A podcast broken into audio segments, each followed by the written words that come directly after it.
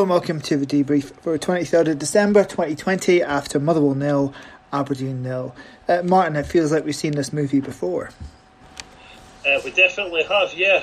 Um, in more ways than one, because you know before before the game, we, we got the line up and Tommy Hoban was in, so Derek McInnes once again um, plays the role of the boy who cried wolf. Um, so that was one thing we've seen before, um, and then the game. I mean, we had. I thought we had a lot of the ball. Well, I thought we had a lot of the ball in both halves. But first half, I thought we were. No, we had a lot of the ball without being too dominant in the game, without creating a hell of a lot of chances and really troubling them defensively. But you know, we've we've said it so many times on here. We've seen saw loads of the football. We found it really difficult to create things. Um, thought Hayes and Kennedy were, were getting down the wings fairly well but there was there was again the, the real no end product and real lack of creativity.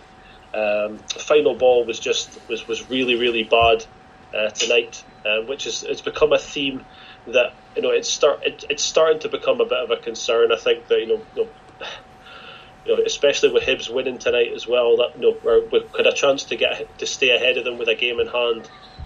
Now the game in hand becomes must win, and the game in hand is against them as well.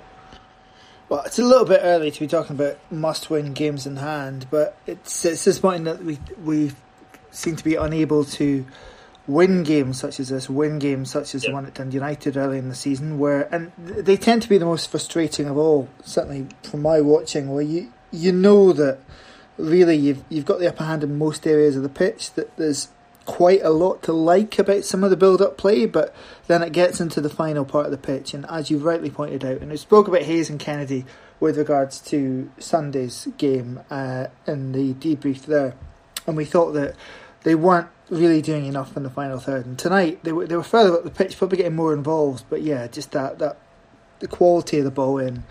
From set pieces as well, yet again, it has to be said. Although that said, our best two opportunities of the match really come from set pieces, and uh, just to add to the general lack of quality in that final third, Curtis Main has to score that uh, that chance he heads off the bar. He absolutely has to score it. It's uh, any striker worth his salt has to score it, and um, I think when you're you're starting off with Curtis Main, you, you you're talking about a striker who will give you industry, but not reliability up front. It it's like going back to Darren Mackie again. Quite frankly, it it's that sort of work rate over, you know, Cosgrove has had his critics and he's he has his flaws clearly, but Cosgrove scores that, Andy Considine scores that, Tommy Hoban, eh, you know, pick up play from the team. They probably have more striking instinct than Curtis Main had in, had in that moment. And if you're going with Curtis Main as your main striker, you are you, you're you're promoting work rate over reliability up top, and it's not a great look. I don't think that's 180 minutes now against Motherwell, a team who've been far from secure in the league. Not a goal, not a goal, and in the entirety of the second half, that entire 45 minutes when we switched up to go with two out and out strikers on the pitch, did we work Jordan Archer at all? Absolutely not. No, we didn't. Um, yeah, I mean, I, I, McLennan coming off, you know, I mean, he didn't have a he didn't have a good first half, um, so I could totally understand why why he was taken off. Um, and obviously, you put you put Sam Sam Cosgrove on because you're looking, you know, you're looking for something. You're looking to try and get goals.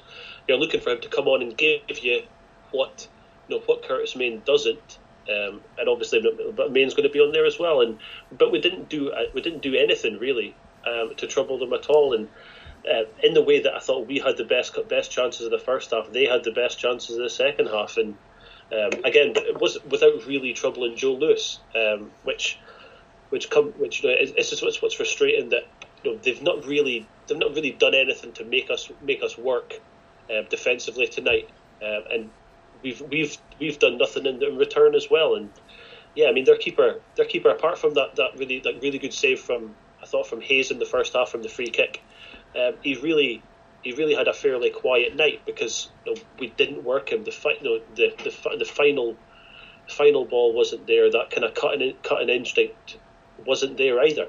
And it is a really good stop from that uh, Johnny Hayes strike because it actually takes a deflection on the way through, so he does well. But as Steve Cowan pointed out in commentary, and the good thing about uh, if you were listening to Steve Cowan on the uh, Red TV commentary. Uh, I don't know how we managed that, obviously being based in the UK. But um, anyway, if you were happen to be listening to Steve Cowan, um, the good thing is that now we don't sound quite so miserable on here, do we?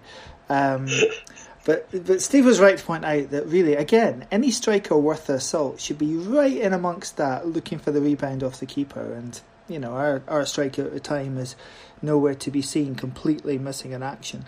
And again, I don't want to single out Curtis Main, but I think each everybody involved in trying to get us forward creatively can't really look at themselves and and say that they, they they did a good job tonight because we didn't score, and that's the whole point of the game. So I think there was there was definitely some things to like about us in terms of our link up playing or and our, our build up, but really once it got into that danger area of the pitch, just nothing, absolutely nothing, and it can't. I mean, it's stating the obvious, but it can't go on like this. I saw the before our game. Um, I, I managed to catch the Hibs goal tonight, and it's just a brilliant piece of I mean, it's not brilliant from Boyle who sets it up. It's, it's fairly straightforward from him, but it's a brilliant piece of improvisation by Nisbet for their goal. When you see it, uh, you'll recognise what a, what a really smart and clever finish that is.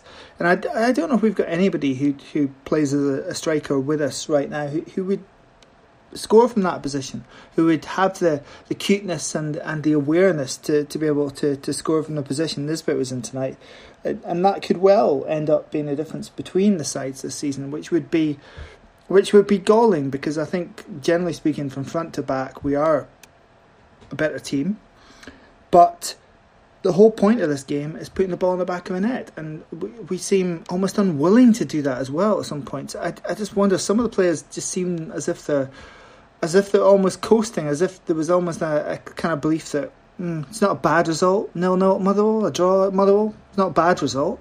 Well, it is a bad result in the context of what everyone else has gone and done to Motherwell at for a part this season. It's yeah, uh, pretty worrying, I would say. Um, but really, in a lot of respects, just a continuation of what we saw on Sunday and what we saw, on, what we saw. Good choice of words there. What we've seen in other games this season, and it, it, is. It's a very worrying trend. It definitely is. I mean, you know, just I think coasting is probably the right word to use. I mean, like that last five or ten minutes, you know, nobody was really busting a gut to try and get some, get something or create something, um, and that's what you want to see. It just seemed to be resorting to kind of balls down the channel um, for for for, for, no, for Cosgrove or someone to chase, uh, and you know, they're not going to they're not going to do very much with that. You know, I think I think Motherwell defensively, and I think particularly their fullbacks did a did a decent job tonight. Um, you know, they, they, they did. You know, while our while our deliveries on the on the balls weren't very weren't very good, they know they were they stayed tight. They kind of you know not bullied bullied the wingers, but they got close to them and they made them have to work for everything they got. Um, so I think Motherwell do deserve a little bit of credit for that. But you know, yeah, we were we just seemed to like just especially towards the very end. I think it was just a case of oh, this will do. We'll take the point. Uh, no, no, no, not real willingness to try it, to try something, as you mentioned, like the Hibs go, try something different, just a bit, a bit, no, again, something, maybe a bit brave, a bit of, bit of intelligence. And hopefully, if something comes off, and you look at people like you look at guys like Ryan Hedges, who I thought had an okay game. You're looking at some, him for something like that, uh, and he, no, there was nothing coming from him, along with the others.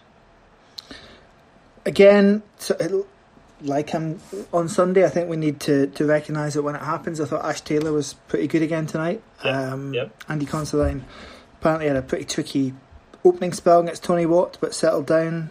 Um, Tommy Hoban, I did wonder whether it was right to risk him with the fact that obviously McCrorie is going to be suspended on um, uh, on Saturday rather against. Uh, against St Johnstone. I did wonder if it would have made more sense just to rest him tonight, so he's definitely able to play on on Saturday because you could just have dropped McCrorie deep and played Campbell. But let's hope he actually got through that in the knocks that he got tonight and and is able to play on Saturday. Um, but that whole right side of the pitch, in fact, both flanks really genuinely suffered from the fact that Hayes and Kennedy just weren't on it. And as much as you can rightly give credit to the Motherwell fullbacks, these are two really important players for us. Johnny Hayes and Matty Kennedy, and these were players who a lot of faith and trust were, were put in, and at this point in time, they are not giving us the return that we expect in an attacking sense. Again, I think it's it's fair enough to praise their work rate. Um, there were some examples when Matty Kennedy got back and, and did well defensively, but we need to be seeing more of them in an attacking sense, absolutely. And it's just not happening. It's contributing to, as I said, it, it's the most frustrating thing as a supporter watching your team in that situation when you know you have the upper hand in most aspects of the game, but just cannot convert that at all and don't even really look likely to convert that. So, another uh, terribly frustrating 90 minutes watching Aberdeen is over. Let's hope that uh, you can put this to the back of your mind and enjoy your Christmas day. Um, however, different that might be this year. We will be back on Boxing Day after Aberdeen against St Johnstone, returning to Pittodrie for only the second time out last seven or eight games, I think it is now, and uh, against a side who were comfortably beaten tonight. Let's hope that uh, Dons can find some goals in their Christmas stocking and uh, we have something more positive to talk about on Saturday. Thanks for listening. Until then, come on, you Reds.